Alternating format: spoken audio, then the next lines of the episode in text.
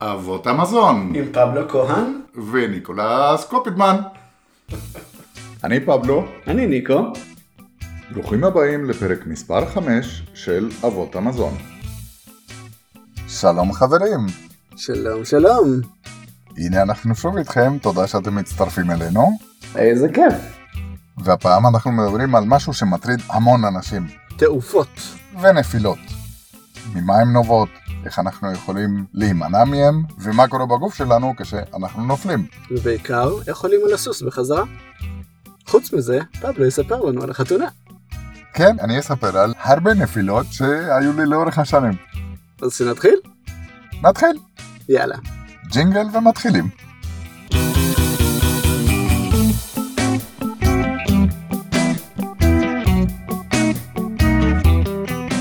אבות המזון, הפודקאסט שעושה לכם סדר בתזונה קטוגנית, עם פבלו כהן וניקולס קופיטמן. חשוב לציין, אנחנו לא רופאים. גם לא תזונאים, כל מה שנאמר בפודקאסט הזה הוא לצורכי העשרה בלבד. ומתוך ניסיון אישי שלנו. לפני כל שינוי תזונתי מומלץ מאוד להתייעץ עם גורם מוסמך. שיהיה לכם בכיף.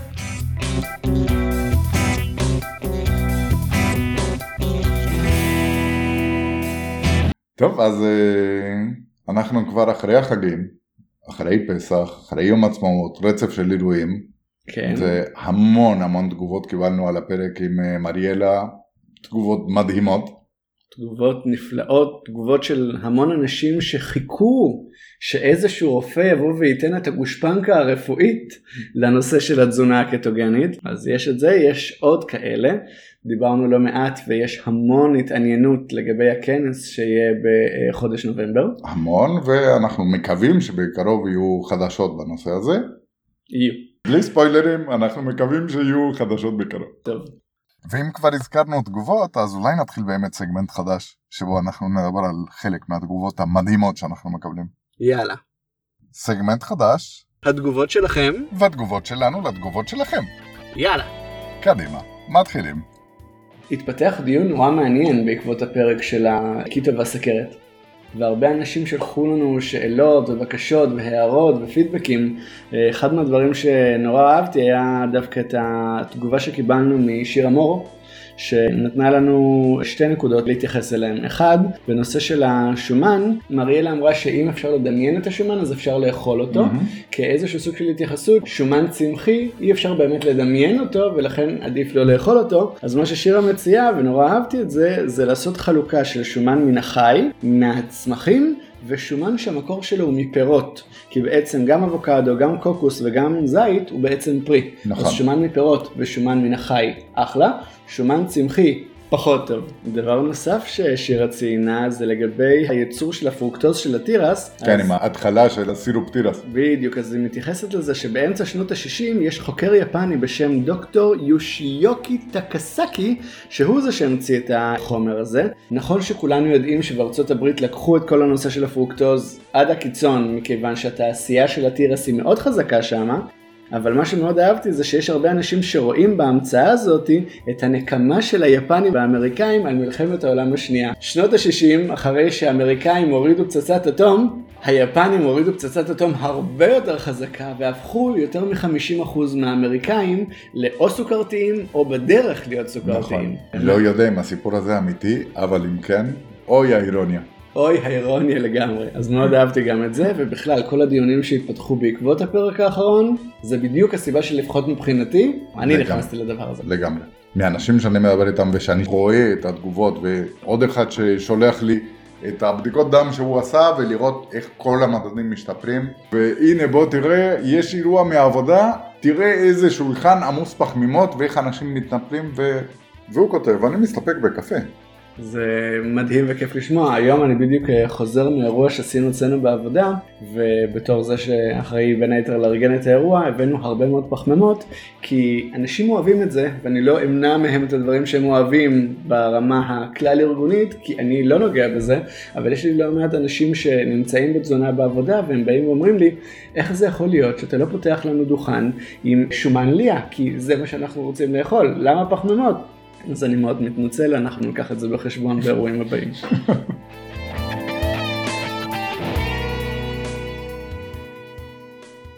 פרק חדש. נכון, זה מזמן לא הקלדנו, מצד אחד, עם כל רצף האירועים של השבועות האחרונים. אז זהו, שהיו אירועים שהם חגים לאומיים ושכולם היו חלק מהם, אבל לך היו הרבה מאוד אירועים אחרים שהם אירועים אישיים. נכון? זה- שגם כן תפסו בהחלט, בטח, ואולי בהחלט. אפילו מהווים השראה לפרק שלנו היום. אה, נכון, הבן שלי ניצן התחתן. ו... מזל טוב. תודה תודה. כמה פעמים. הוא התחתן פעמיים עם אותה אישה. אז, אה, בהפרש של שבוע. ב- בהפרש של שבועיים, כן. אז כן, אנחנו טסנו לחו"ל, עשינו טיול בגיאורגיה לקראת החתונה, עם חתונה אזרחית שם. מאוד נחמד, מאוד מרגש. שתי המשפחות ועוד כמה קרובי משפחה שהתלוו אלינו, ובחזרה לארץ, אז הייתה מסיבה גדולה, חופה וכל החגיגה כמו שכולם רגילים. הרבה בשיער לאורך כל הדרך. אה, זהו, שפה הייתה בעיה, אמרתי אנחנו טסנו לגיאורגיה. עכשיו זה לא פעם ראשונה שאנחנו טסנו לגיאורגיה, היינו שם בטיול לפני כמה שנים, וגיאורגיה יש שם בשר מדהים. הפרות, אתה רואה אותן מסתובבות על יד הכבישים, פשוט כשמדברים על בשר גראספד, זה בדיוק זה. אתה רוצה רגע להסביר מה זה גראספד?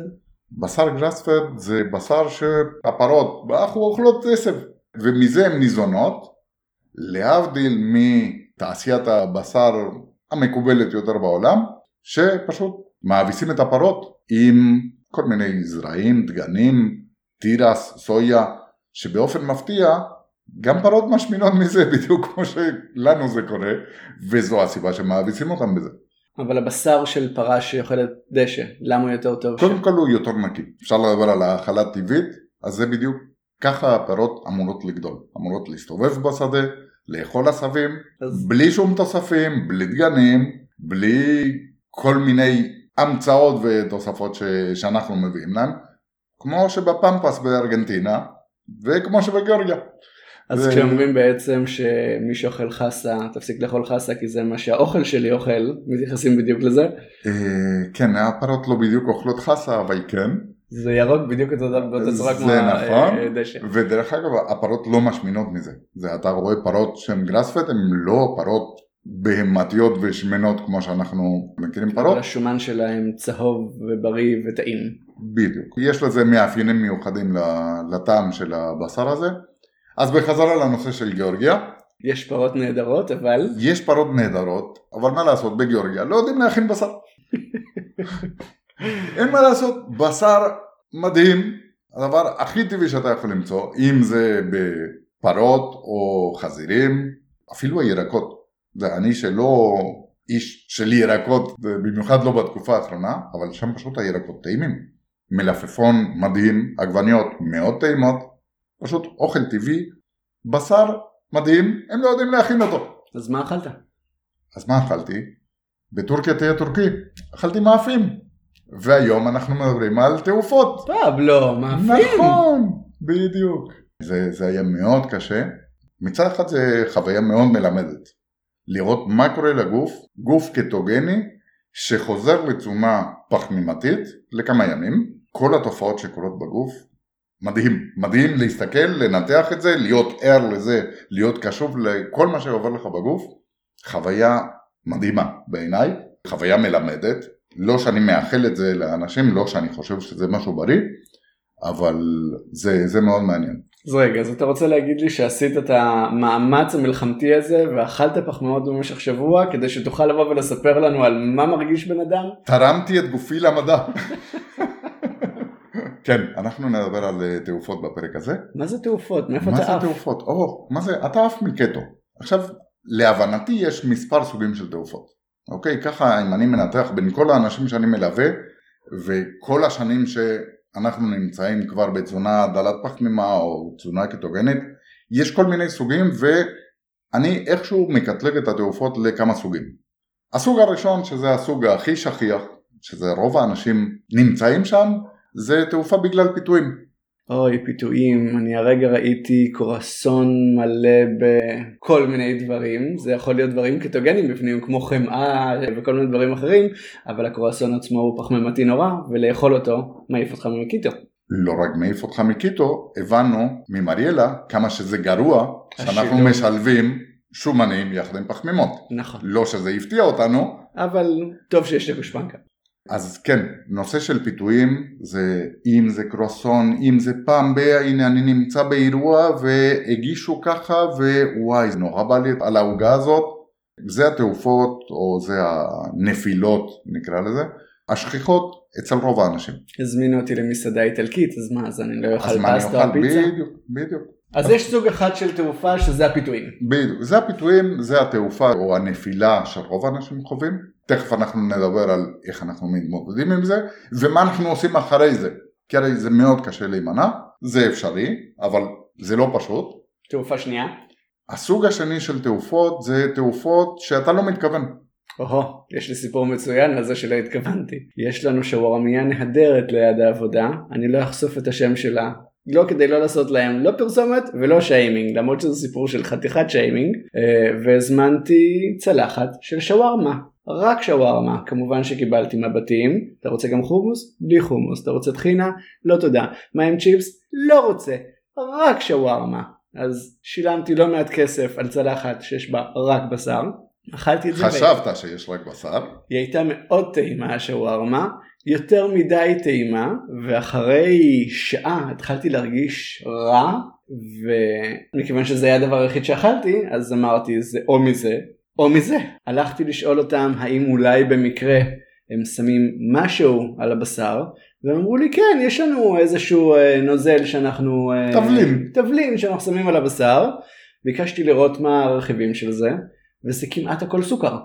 הם העיפו אותי מקיטו, הרגשתי נורא, פיזית, לא מנטלית, הרגשתי פיזית נורא במשך כמעט יום שלם, ולקח לי כמה ימים טובים לחזור לקיטוזיס. נכון? זה בדיוק המקרה הזה של אתה נופל בלי שהתכוונת ליפול, בלי שנפלת לפיתויים. קרה לי מספר פעמים באירועים, אתה מגיע לחתונה, אוהו, חתונות זה נהדר, מה יש בבשר? נקי. רק נקי, אתה טועם ואתה מרגיש הכל מתוק. קודם כל יש טרנד בשנים האחרונות של הכל חייב להיות מתוק.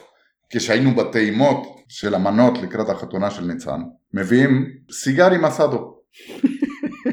אוקיי, סיגר עם אסדו. אז נפתח את הסיגר, לא ניגע. בבצק ונאכל את האסדו. מגיע סיגר, מכוסה באבקת סוכר, מנסה להגיע לבשר בפנים, קינוח. בשר מלא מתוק, תגיד תודה שהיה קצת בשר בתוך הקינוח. אבל זה גורמה. ברור, כמו קיטו. אז בחתונות כן, הייתה לי פעם אחת נפילה די גדולה, שראיתי בקבלת פנים יש סלמון, יחד עם שווארמות ועוד כל מיני דברים, שאלתי, אמרו לי בשווארמה כן יש סוכר, אני מגיע לעמדה עם הסלמון הכבוש, אומרים לי לא סלמון כבוש, רק מלח, רק. תואם את זה, מתוק? לא הרגיש נורא מתוק בגלל כמות המלח שהייתה בסלמון וממש לא הצלחתי לזהות טעם מתוק, אוכל סלמון, מסתכל מה עוד יש לאכול, סלמון, אז אכלתי סלמון, אכלתי סלמון, אכלתי סלמון, כמה שעות אחרי זה אני עם בחילות מהמתיקות הזאת, אז לא ידעתי מה זה, פתאום הבנתי, אוקיי, באותה תקופה עדיין אכלתי סדר גודל של 20 גרם נטו, אז כשאני אוכל קצת יותר פחמימה ממה שאני רגיל, אני מרגיש הגוף מגיב בבחילות. ובחילות ובחילות ובחילות כל הלילה, כמובן, אחר כך עולים במשקל, המשקל נעצר, מה זה עולים לא יורד. במשקל? יום אחרי זה אתה מגלה שאתה קילו, קילו וחצי, שתי קילו יותר. בדיוק, אבל זה נוזלים, בסדר, זה עולה ועדיין. מהר וזה יורד מהר, אבל בינתיים, מה קרה? עפת מקטו. כן, אני אומר שבשביל החבר'ה שנכנסים עכשיו לתזונה, או שעושים את הצעדים הראשונים בתזונה, ואצלם יש לא מעט נפילות מהסוג הראשון, של הפיתויים, בדיוק. הם רואים יום למחרת שהם עלו קילו וחצי שתיים והם נורא נבהלים מזה. אז נכון שזה בגלל נוזלים, אבל זה מראה עד כמה זה משפיע ועד כמה זה משמעותי בגוף, העובדה שמכניסים פנימה פחמימות אחרי שהרגלנו את הגוף לחוסר שלהם בתוך נכון, המערכת. נכון. ולטעמי אחד הדברים הגרועים שאנשים עושים זה אומרים אוקיי חרגתי אני אעשה צום כמה שעות אולי אני אדלג על ארוחה אני אוריד את הפחמימות העוטפות והכל בסדר. ביצים יום יומיים, רק ביצים. גם זה הבעיה אני לא נגד צומות זה אני חושב צום זה דבר נכון כשעושים את זה נכון וכשמתייחסים לזה בצורה נכונה. אנשים שנכנסים להרגל של נפילה וצום כמנגנון תיקון של הנפילה זה בונה להם איזושהי תבנית כזאת של לא נורא אני יכול לחרוג כי מחר אני אצום מה קרה לא קרה כלום זה בדיוק אותו דבר כמו הלא נורא של הסוכרתיים של אני אוכל את הפחמימות ואני אתקן. עם האינסולין. בדיוק בדיוק זה משהו שבמודע אנשים נכנסים ואומרים לא נורא מחר אני צם אני מתקן עם זה והכל טוב. יש לי צ'יט דיי. בדיוק. והתעופה השלישית? התעופה השלישית זה תעופה של מה שאני קורא לה תעופה בלית ברירה. כמו הטיסה שלך לגיאורגיה כמו שלא היה לך הטיסה לאכול? שלי לגיאורגיה, כמו הטיסה שהייתה לי לפני כמה שנים, הייתה לי טיסה, אה, היו לי הרבה כאלה לאורך השנים, היה לי לאיטליה, באיזה כפר נידח, שהדבר היחיד שפתוח מסעדה איטלקית, שהדבר הכי סביר שאתה יכול לאכול שם זה היה אה, מוצרלה קפרזה, זה עגבניות ומוצרלה, סבבה, אתה לא עף בגלל זה. אה, אתה כן בגלל שהעגבניות עושות לך. זה, אבל... אוקיי. אבל אה, אתה לא יכול להיות שבוע שאתה סגור בכפר באיזשהו כנס, Mhm. וכל מה שאתה אוכל כל היום זה מוצרלה, בלי מוצרלה. בלי. העגבניות. היה לי גם כזה ברודוס, שהיינו בריזורט, גם ריזורט מבודד, מסעדת שף, מדהימה, אבל מה, אנחנו נוחתים שם ממש לקראת ארוחת ערב, מסתכלים, זה לא על הקארט, אין לך תפריט שאתה יכול לבחור, יש לך. איזה, זה גם לא בופה, כי אם זה היה בופה, אתה אומר, אוקיי, אז אני אבחר את המנות המתאימות, בטח יהיו ביצים, בטח יהיו כמה גבינות, כמה נקניקים, ואני אסתדר עם זה. לא, זה היה מנות שף, מוכנות, אוי. אין מנה אחת שהיא לא פחמימתית. גם המנות הבשריות היו לגמרי מעורבבות, ולא רק בנושא של התוספות, המנות עצמן, מנות פחמימתיות טהורות. נורא, אבל משתמע מזה שכל מי שטס לחוץ לארץ יהיה חייב לחזור לא, ל... ממש לא. היו לי המון טיסות לחו"ל, אם זה ארצות הברית, אם זה יוון, בכל מקום אתה יכול למצוא שיגישו לך ביצים, כל מקום אתה יכול למצוא שיגישו לך בייקון, או שיגישו לך סטייק. גם אם זה סטייק שלא יודעים לבשל אותו בגיאורגיה. בגיאורגיה זה היה בעיה, כי באמת אין steak house, או לפחות אנחנו לא מצאנו steak house, היינו בקבוצה מאוד גדולה, והיינו איזה 14 איש, ואתה לא הולך לבחור את המסעדה עבור כולם, וכולם באים לשם, וכולם רוצים לטעום את החצ'פורי, ואת החינקלי, ואת כל המאפים הבאמת מדהימים שיש בגיאורגיה, אני טעמתי אותם בתקופה שלא הייתי בקטו, וגם בתקופה הזאת שנפלתי מקטו. אז איך היה, איך הרגשת? מה זה עשה לך בגוף? מה זה עשה? קודם כל, אני הגעתי לשם בידיעה שאני הולך לעוף. היה לי ברור שאני לא אוכל לשמור על האורח חיים שאני חי בו. בגלל ש... ההיכרות המוקדמת שלך עם גיאורגיה. בדיוק. זה היה מאוד מאוד מעניין להיות קשוב לגוף ולהרגיש מה עובר על הגוף. ביום הראשון אני אמרתי, אוקיי, אז אני אוכל ממש עד לשובע. אני לא הולך לעוף על אה, חינקלים וחצ'פורים בכמויות. אטעם קצת מזה, אני אלעס קצת את הבשר הקשה נורא שלהם, שהבעיה עם הבשר זה שהרוב תבשילים. אז שגם גם, התבשיל הוא אז- לא נקי. בדיוק, אז גם אם אתה לוקח אה, את המנה הבשרית, היא מנה שהיא מפוצצת בירקות, שהיא התבשלה באיזשהו ציר עם כל מיני עגבניות, הטיבול מדהים, אבל זה לא בשר. זה מנה שהיא מאוד מאוד מורכבת מהמון דברים שלא בתזונה, תכלס. אז איך שלא תרצה להסתכל על זה, זה לא מנה קטו, גם אם היא מנה בשרית. צריך להזכיר שאתה נמצא כבר לא מעט זמן בתזונה, בשביל החבר'ה החדשים ששומעים אותה. נכון, נכון. זאת אומרת, זה לא כאילו שהיית חודש, חודשיים פנימה, ויצאת לשם מתוך אה, הבנה שאתה הולך אה, לעשות צ'יט. צ'יט של שבוע. בדיוק. יש לזה גם משמעות מכיוון שהגוף שלך כבר מאוד מבוסס על אה, אה, מטאבוליזה של שומן וגם הרבה יותר פשוט לגוף לחזור בחזרה למטאבוליזה נכון, של שומן אחרי נכון, שהיית בדיוק. בצ'יט של יום יומיים שבוע. נכון, מה שלא קורה למישהו שרק עכשיו נכנס לקטו. וזה נכון, אני בקטו מאוד מאוד אה, נקי, אני כמעט קרניבור לחלוטין. ראו התמונות מיום העצמאות. נכון, אה, לפי דעתי העלו גם תמונות של סלטים. יש גם תמונה של פיתה, יש סרטון, אני ראיתי שמגישים לו פיקניה, את הפרוסת פיקניה והוא פותח פיתה, תשים לי את הפיקניה פה. פושע, לא יודע מי אתה, אבל תזדהה. למה? למה? מה פיקניה עשתה? פיקניה! אז כן, אני הרבה זמן בקטו, אני... האמת זה שהיום יש לי כבר אה, גמישות מטבולית. הגוף יודע להיכנס ולחזור יחסית מהר, והוא יודע לנצל את השומנים בצורה מאוד טובה. אז רגע, אז מי שנמצא בגמישות מטאבולית יכול לעשות לעצמו צ'יט דיי? חלק מהאנשים כן, אני לא חושב שזה משהו שהוא בריא לו, אבל כן הוא יוכל לצאת ולחזור יותר מהר ממישהו שרק עכשיו מתחיל ללמד את הגוף להשתמש בשומן. חשוב לקחת את זה בחשבון. ואם נחזור לנושא של מה היו התופעות, מהמם. אז ביום הראשון אכלתי, אכלתי לשובע, בלי להגזים, איך היה המשקל? לא היה לי משקל בחו"ל. אה, נהדר, זה עוד יותר טוב. בדיוק. אז כמה שעות אחרי זה, משהו מדגדג בבטן. כן, הבקשה לעוד פחמימה. בדיוק. עכשיו אני אומר, רגע, אכלתי לפני 4 שעות, 5 שעות, אני רגיל לעבור 24, 26, 28 שעות בצום על מים ועל קפה, מה פתאום אתה רעב? אה, כנראה שלא הורדת לגמרי את כל הפירורים של ה Kentucky Fried Chicken. אז רגע, מה עשית כשהיית רעב? הלכת לאכול או שהתאפקת? ניסיתי להתאפק, שתיתי מים, מהמם. התרגילים הרגילים, תשתה מים, תבדוק אם זה עובר. איזה עובר? שותה עוד מים. אגב, בורג'ומי בשקל 30 שם, אז חגגתי על בורג'ומי. בורג'ומי, למי שלא יודע, זה המים המינרליים בגיאורגיה, מלאים במינרלים ובמלחים, מוגזים טבעית.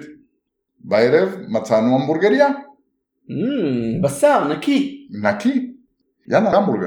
בלי הלחמניה, בלי ירקות, אוכל, אבל משהו מרגיש שזה לא זה.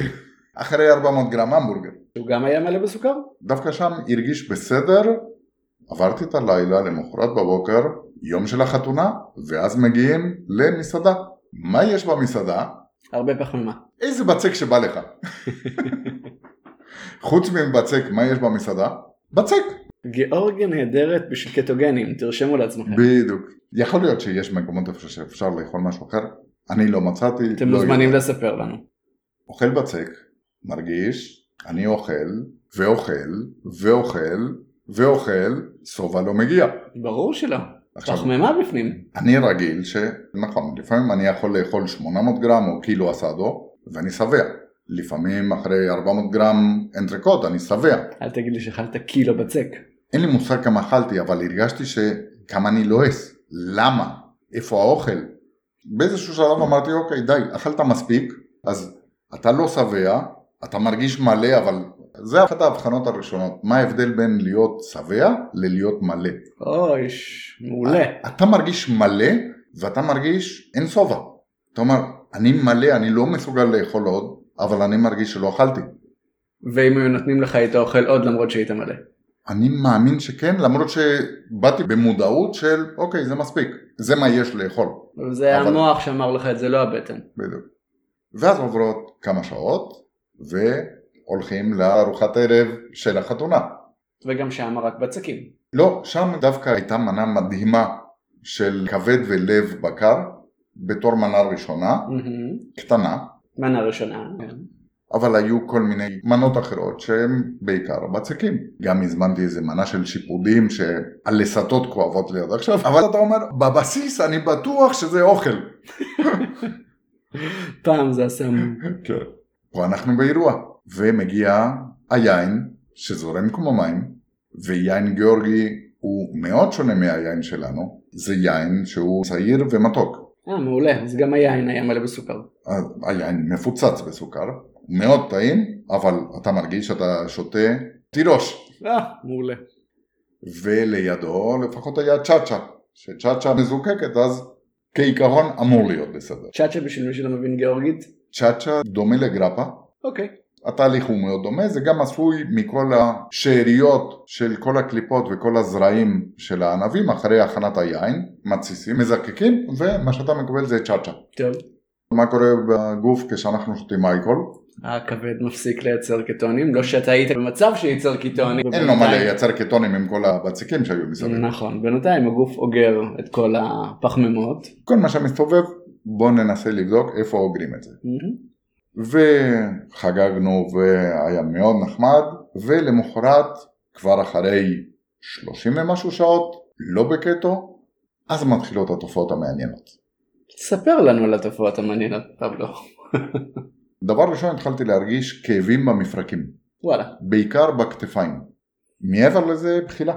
התכופפתי להרים אה, תיק, ואז ורטיגו, בחילות, שאתה אומר, היום אני חייב לצום, לא משנה מה, ואני יודע, צום כשאתה לא בקטו הוא קשה. שנייה רגע, אבל כל התופעות האלה, אתה הרגשת אותן מכיוון שאכלת פחמימות.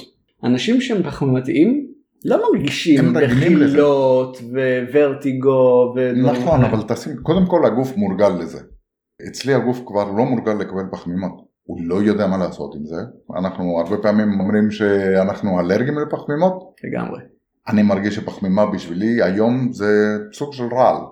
הגוף שלי לא יודע להתמודד עם פחמימות. יותר. בצורה, לא בצורה טובה. מהמם. אז במצב הזה אמרתי אוקיי, היום אני חייב לצום, לוקח את הבקבוק בורג'ומי, היום אני בצום נוזלים, אני חייב לנקות את כל הג'אנק הזה שיש לי בתוך הגוף כרגע. מהמם.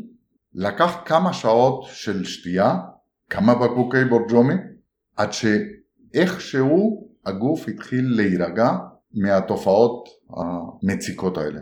גם מהבחילות, גם מהוורטיגו, הכאבים נשארו עדיין. הגיעה ארוחה, בארוחה אני ישבתי ואני מת מרעב. אני כבר לא בקטו, הגוף לא יודע מה עושים עם השומן. שמע, אתה רעב, זה, זה לא פשוט. ארבעה ימים בחו"ל בסך הכל. היום האחרון, שדה תעופה, חצי שעה לפני שעולים לטיסה, אני כבר ממש לא בקטו, מהמם. כמה שעות בלי אוכל, ורעב בטירוף. בוא נשתה קפה.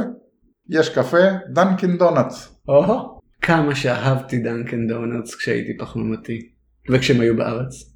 הייתה תקופה מאוד קצרה שהם היו בארץ. לא? כל התקופה שהם היו בארץ לדעתי אני הייתי בתוך הסניף שם. לא יצאתי משם. יצאת משם והם פשטו רגל. יצאתי משם והתגלגלתי ופשטו רגל, כן. אז Dunkin' Donuts בשדה תעופה. החבר'ה קונים Dunkin' Donuts, אני קפה, ואני אומר לליז לאשתי, תביא לי ביסליטו. אני כבר ממילא לא בקטו. עוד חצי שעה אנחנו יוצאים מהגיהנום הקטוגני הזה ונחזור לארץ. תביא לי ביס. טעמתי ביס באמת קטן. לא ביס שאני יכול לאכול חצי דונט בביס אחד, ממש טעימה. התופעה שזה, שהדבר הזה עשה לי בגוף, הולכים משם ויושבים בגייט לחכות לטיסה. ליז קמה רגע, ואני מתחיל להסתכל בשקיות, לבדוק אם נשאר אולי עוד דונט בתוך השקית הזאת. כמו עכבר שמכור להרואין. לגמרי, כמו נרקומן, וניצן ועוד אנשים שהיו שם אומרים לי, עזוב, זה פסיכולוגי, זה לא, הכל בראש שלך. זה לא פסיכולוגי. אז בכלל. אני מסכים, זה לגמרי בראש שלך, זה ממש לא פסיכולוגי. הייתי צריך את כל הכוחות שלי כדי להבין מה אני עושה, ואני בטוח שאם שם היה עוד דונלד, היה לי מאוד קשה להתאפק ולא לאכול אותו. אבל כשפתאום היה לי מודעות של מה אני עושה ואיך אני מחפש עוד חתיכה מהדונלד הזה כמו נרקומן שמחפש את הסם, זה היה תופעה מדהימה. וואו. והגעת לארץ ו... והגעתי לארץ ולמחרת אני אומר אוקיי אני נשקל או אני לא נשקל. תשקל, תשקל, כמה היה? בארבעה ימים היו חמש ארוחות. בארבעה ימים עליתי שש קילו. מטורף לגמרי. ששש קילו זה כבר לא רק... זה לא. נוזלים. כן. וירדת בחזרה? קודם כל איך התמודדת עם זה? איך אתה חוזר וזה אחת הנקודות. זו הייתה תעופה מאוד מאוד עמוקה. ארבע. ימים זה בין התעופות העמוקות שהיו לי. היה לי לפני אולי לפני 15 שנה בטיסה לאיטליה משהו דומה שזה היה שבוע. אבל אז עליתי רק קילו ביום. כלומר חזרתי אחרי שבוע עם שש, שבע קילו. כן, אוקיי. זה מה שהגוף שלי יודע להביא מחו"ל. ויש אנשים שעוצרים בדיוטי פרי, אני מביא את הכל עליי. פבלו היה בחו"ל וכל מה שהוא הביא לי זה את השש קילו האלה. אז קודם כל, איך חוזרים מנפילה כזו עמוקה? אני מה שעשיתי זה קודם כל הצטיידתי בכמויות של מים, בורג'ומי. היום הראשון כן אמרתי אני חייב לעשות ניקוי של הגוף, צום מלא? צום מים. צום יבש, אני לא חושב שזה משהו שמועיל ברמות כאלה, במיוחד לא אם אתה רוצה לנקות את הגוף, אתה רוצה פשוט להזרים את הדברים החוצה כמה שיותר מהר, אז אה, שתיתי כמויות של מים ביום הראשון, עברתי איזה 23-22 שעות בלי לאכול שום דבר, לא היה לך craving מטורף לאוכל? היה לי craving ביום הראשון אמרתי אוקיי עכשיו אתה מתמודד עכשיו אתה חוזר לקטו. לא רציתי להיות במצב שעם כל הזבל שהסתובב לי במערכת להתחיל להעמיס שומן. אנחנו יודעים שזה לא טוב. מהמם. אז קודם כל בוא ננקה את הגוף. שתייה מרובה. עד שהרגשתי שאוקיי הגוף כבר מתחיל להירגע יותר ואני כבר במצב של עכשיו אני כן חייב לאכול הארוחה הראשונה הייתה ארוחה לא שומנית במיוחד אבל כן מאוד לא פחמימתית מה היה? דג איזה דג? סלמון, אכלתי דג סלמון, שומני יחסית. אה, דג שומני יחסית, יחסית לאסדו שאני רגיל לאכול, זה היה מנה דלת, דלת שומן, כמו שקוראים לזה בחלק מהקבוצות, מנה אה, צמחוני. מנה צמחונית. בדיוק. כן. אז אה, אכלתי דג, אה, אכלתי את הסלמון, ואז מתחילות לחזור התופעות, כמו בכניסה לקטו וכמו ביציאה מקטו. זה לא כמו, זה היה בכניסה לקטע. כן. בדיוק. בחילות, כאב ראש, המוח לא מתפקד, אתה מרגיש שאתה מנעת מעצמך את מנת הסם. מטורף. כמה זמן לקח לך לחזור למשקל? אה, משהו כמו שבעה שמונה ימים. משמעותי. מאוד משמעותי, אבל שוב, המשקל זה לא האיש הוא מבחינתי, אבל כן החזרה הייתה חזרה מהירה, כלומר עלה מהר, ירד מהר, כי זה היה מן הסתם נוזלים בהתחלה, מהמם. ואחר כך היו עודפים, אבל ברגע שהגוף חזר לשרוף שומן, הוא שרף שומן. כן. באמצע כבר חזרתי לקטו והיה הרבה יותר קל, אבל זה מתוך זה שאני מאוד מתורגל לזה. מה זה אמצע? אחרי כמה ימים? לקח משהו כמו יומיים שלושה לחזור לקטו, וצומות לסירוגין, ארוחה אחת ביום. כבר ביום השני הגוף הרבה יותר מתורגל, אין מה לעשות. זה חוזר לתחושה מוכרת, עדיין יש את התופעות הפיזיות שאתה מרגיש מהנפילה, או מהתעופה, או מהיציאה מהתזונה, והחזרה. אבל זה קל לחזור ברגע שאתה מאוד מתורגל ושאתה הרבה מאוד זמן בתזונה. אני יכול לשאול רגע, אחרי שעברת את כל זה, כן, האם זה משתלם השבוע הזה של ה... ממש לא. אצלי התעופות שיש לי כיום הן תעופות מהסוג הזה. הן תעופות של אין ברירה. אין לי את הנפילות של הפיתויים. אז בוא נדבר רגע על הנפילות של הפיתויים, כי נפילת אין ברירה, אין מה לעשות לגבי זה, באמת אין ונפילת ברירה. הפילו אותי, אין מה לעשות לגבי נכון. זה. ולרוב, אם העפילו אותי, זה נפילה שהיא קצרה. יש לך ארוחה אחת, יש לך מנה אחת שהפילה אותך, כמו באופניים. אתה נופל, אתה קם וממשיך לדווש. אגב, אתה קמת נופל ואתה ממשיך לדווש, זה מתאים לכל נפילה. נכון, רק שפה היא לא נפילה, מה שאני קורא לה נפילה עמוקה. זו נפילה של, אה, קיבלת מכה בפגוש. לגמרי, אבל אחת מהנפילות הקשות, בטח לאנשים שרק נכנסים לתזונה, יש אנשים שיש להם את הנפילות של הפיתויים, להרבה אנשים יש את הנפילות של הפיתויים, והם אחר כך פונים אלינו בקבוצות ובשאלות של מה אני עושה עכשיו, עשיתי לעצמי נזק. נכון. נפלת מהסוס? תעלה חזרה. אז בואו נראה איך אנחנו יכולים להימנע מנפילות. איך נמנעים מנפילה? נפילה מפיתוי. נכון שאנחנו אוכלים כשרעבים ועד ששבעים, אבל אם אתה יודע שאתה הולך להגיע לאירוע ואתה יודע שלא יהיה לך מה לאכול שם, תאכל לפני זה. תאכל לפני זה. זה נכון, תאכל רק כשאתה רעב ועד שאתה שבע, אבל אם אתה יודע שעכשיו אתה הולך לעבור שעות ואתה תהיה מסובב בים של פיתויים וים של אוכל שלא מתאים לך, ושום דבר שאתה יכול לאכול, בדיוק, תאכל לפני זה. תאכל. זה עדיף להגיע במצב כזה של אכלת לפני שאתה רעב והגעת לאירוע ואתה מרגיש בסדר כי אתה שבע ויכולים לשים לך איזה פיתוי שרוצים מול העיניים זה לא ישפיע עליך. אם על הקושי של כל הפיתויים של המנות המוכרות מהעבר אתה עוד מוסיף שהגעת לשם רעב זה יהיה לך מאוד קשה להתאבק. תצטרך המון המון כוח רצון כדי להתמודד עם זה. אגב כוח רצון, יש מחקר שבא ואומר שלבן אדם ממוצע יש כ-15 דקות של כוח רצון. זאת אומרת, יש מצב שבו אני מאוד רוצה להימנע ממשהו, או אני מאוד רוצה אה, אה, להתאפק מלעשות משהו, במשך רבע שעה אנחנו נצליח להתמיד בזה.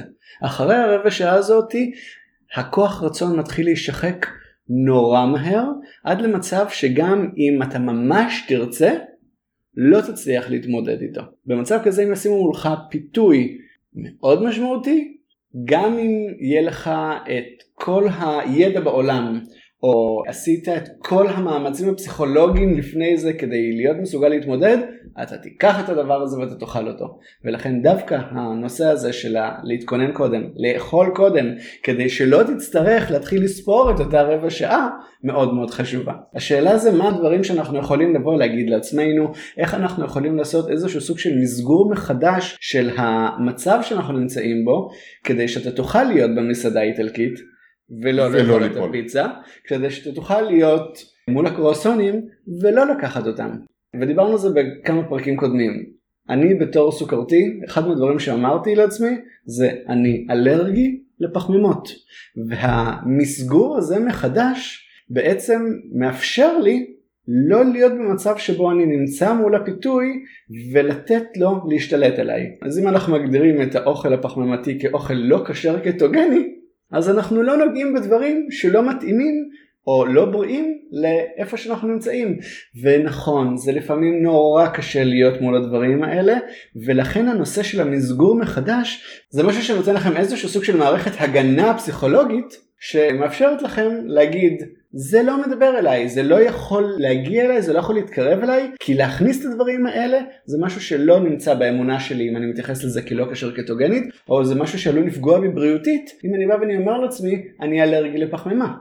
כן, אבל פה אתה מתייחס לזה כאל אסור, כאל מחוץ לתחום. ואני תמיד מעדיף להסתכל על זה של אני בוחר לאכול ככה, זה לא שאני חייב לאכול ככה, זה לא שאסור לי, אני בוחר לאכול מה שטוב לי. אני לא אלך לאכול משהו שלא טעים לי, ובדיוק באותה צורה אני לא אלך לאכול משהו שלא בריא לי. אבל זה נורא טעים לאכול את הפחמימות, פבלו. ופה זה הנקודה איפה שטעים לך ולא בריא לך. תבחר את הרעל שלך. אז אתה בוחר ללכת על הטעים, אתה בוחר ללכת על הבריא, אתה בוחר ללכת על הטעים והבריא. בשבילי זה הבשר. נכון. דבר נוסף שאנחנו יכולים לבוא ולקחת בחשבון זה לעגן את עצמנו למשהו שהוא המטרה שלנו. זאת אומרת אם אנחנו באים ואנחנו אומרים שהמטרה שלי זה באמת הבריאות אז זה לא שאני לא אוכל פחמימות כי אסור לי אלא אני אוכל את מה שבריא לי כי יש לי איזושהי מטרה שאני רוצה להגיע אליה ולשם אני מכוון. וכל עוד יש לי את האור צפון הזה את המטרה שאני רוצה להגיע אליה העוגן הזה הוא גם כן איזשהו סוג של מערכת הגנה שמאפשרת לי לא להתפתות לכל מיני דברים שעלולים לפגוע בי, או במטרה. כן, אבל מדי פעם אפשר לעשות איזה מעקף, ואני אחזור לדרך אחר כך, זו הבעיה. נכון. עם אנשים שיש להם את אותם הפיתויים, שפשוט נופלים לפיתויים בצורה כרונית. כלומר, פעם אחר פעם אחר פעם, נופלים לפיתוי, אם זה אחת לשבועיים, אם זה אחת לשבוע, אם זה אחת לארבעה ימים, ויש אנשים שאוכלים מנות קטוגניות אבל הם לא מצליחים להיות בקטו. יש המון תחליפים, נהדרים. נכון, יהיה לנו פרק זה מיוחד על תחליפים, אבל זה צריך להיות משהו של פעם ב. אם אתה מבסס את התזונה על כל התחליפים האלה, אתה לא באמת בקטו. אתה חי בתחום האפור הזה. אבל נשאיר את זה לפרק נפרד. יש, כן, יש לנו מספיק חומר לפרק הזה לדעתי, ופרק על תחליפים ועל תחום אפור, שווה לתת לו פרק משלו. כן. אוקיי, נפלנו. קורה לכולם. השאלה מה אתה עושה. אחד הדברים שקורה ללא מעט אנשים שאומרים, טוב, אם נפלתי אז עד הסוף. שלום, פיצת. בדיוק. ממילא אני כבר הרסתי את הכל וזה, ואוי, אני טיפש, ואוי, מה עשיתי, וזה לא שווה. טוב, היום עפתי, היום אני לגמרי מחוץ לזה. מילא לא. היום, אז זהו, אני עוזב את התזונה הקטוגנית, אני לא חוזר לזה יותר. והבעיה זה שאז מתחילה ההלקאה עצמית, מתחילות הרגשות אשם, וזה מביא את הנושא הזה של אוקיי אם כבר נפלתי אז עד הסוף. ואז זה עוד ארוחה ועוד ארוחה ועוד ארוחה וביי ביי קטו וכל המאמצים שעשית במשך ימים, שבועות, חודשים שנים שנים זרקת הכל לפח. והחזרה אחר כך הופכת להיות הרבה הרבה הרבה יותר קשה. אם בכלל. למי שמצליח. ואז מתחיל השכנוע עצמי לא זה קשה למה אני אעשה את זה לעצמי? אני נמצא בסביבה, כבר נפלתי, אני מכור, אין מה לעשות, אני ממילא נופל. זה אף פעם לא מצליח לי, כל דיאטה שאני מתחיל, בסופו של דבר אני מפסיק איתה. בגלל זה גם אנחנו לא מתייחסים לזה כאל דיאטה. כן, אני הגעתי לקטו בשביל ירידה במשקל. גם הגעתי לאטקינס בשביל זה. ונשארת בשביל הבריאות. לא רק שנשארתי בשביל הבריאות, אלא ככל שהעמקתי יותר בלמידה על כל הסביבה ועל כל התזונה, ויש המון המון נושאים שאפשר ללמוד מכל מיני כיוונים, יותר ויותר אני לומד ויותר אני משוכנע כמה שזה הדבר הנכון בריאותית, לפחות עבורי, לא יודע אם עבור כולם, לא רוצה לעשות הכללה, אבל עבורי זה הדבר שהכי נכון לי מבחינה בריאותית וזו הבחירה שאני עושה. אני עדיין מסתכל על המשקל, אבל זה כבר לא המטרה. דיברנו על זה, אני מסתכל על המשקל כדי לוודא שאני לא יורד יותר מדי מהר. אבל המטרה שלי כרגע זה פשוט בריאות, ולא הגעתי מסיבות בריאותיות לעצמי. כן. אז אם נסכם, דיברנו על כמה סוגים של אה, נפילות, דיברנו על נפילה מפיתוי, דיברנו על נפילה של הפילו אותי, לא ידעתי, ודיברנו על נפילה של אין ברירה. אין ברירה. דיברנו על נפילות כרוניות, הפיתוי אחרי, שמביאות פיתוי, שמביאות פיתוי, דיברנו על איך בעצם אנחנו עושים לעצמנו איזשהו סוג של מערכת הגנה. שריון, שריון, זאת המילה שהכבסתי קודם. איזשהו סוג של שריון פסיכולוגי שעוזר לנו להתמודד עם הפיתויים.